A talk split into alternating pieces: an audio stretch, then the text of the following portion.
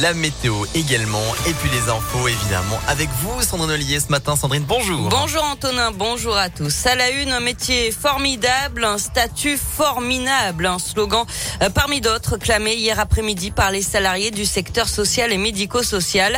Après les manifestations de décembre et du mois dernier, un nouveau rassemblement s'est déroulé hier devant le siège de la métropole de Lyon, dans le troisième arrondissement.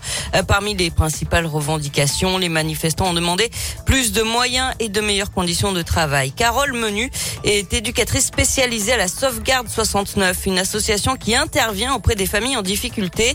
Selon elle, plus de 800 mineurs en danger ne sont pas pris en charge malgré des décisions de justice qui devraient pourtant s'appliquer. Ça peut être des parents euh, qui les maltraitent et des mois et des mois d'attente pour les prises en charge. Quand on récupère les dossiers, c'est des situations qui sont en général aggravées ou qui ont stagné. C'est pour ça qu'on demande des moyens euh, supplémentaires. Par ailleurs, c'est vrai que l'être activité des salaires et c'est pour ça qu'on milite aussi là-dessus. Moi, j'ai une collègue qui est partie il y a huit mois en larmes parce que c'est une personne engagée au niveau du travail. Par contre, elle pouvait pas se loger à Lyon.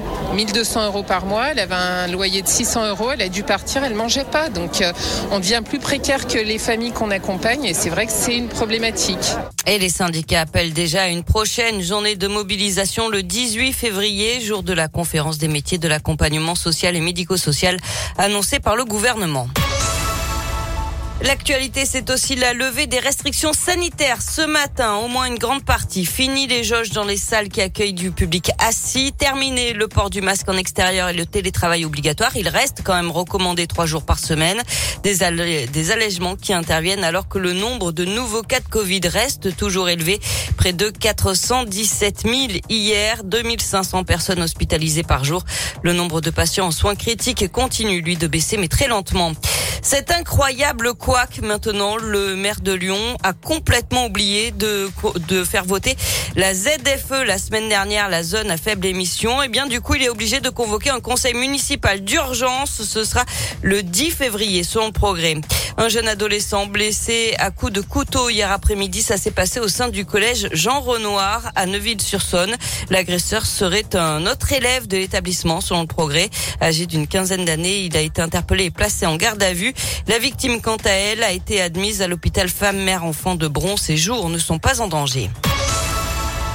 On passe au sport avec euh, du foot et la belle victoire de l'OL hier soir face à Marseille. Succès 2 buts à 1 à domicile en match en retard euh, de la 14e journée de Ligue 1, ce qui permet à Lyon de remonter à la 7e place du classement.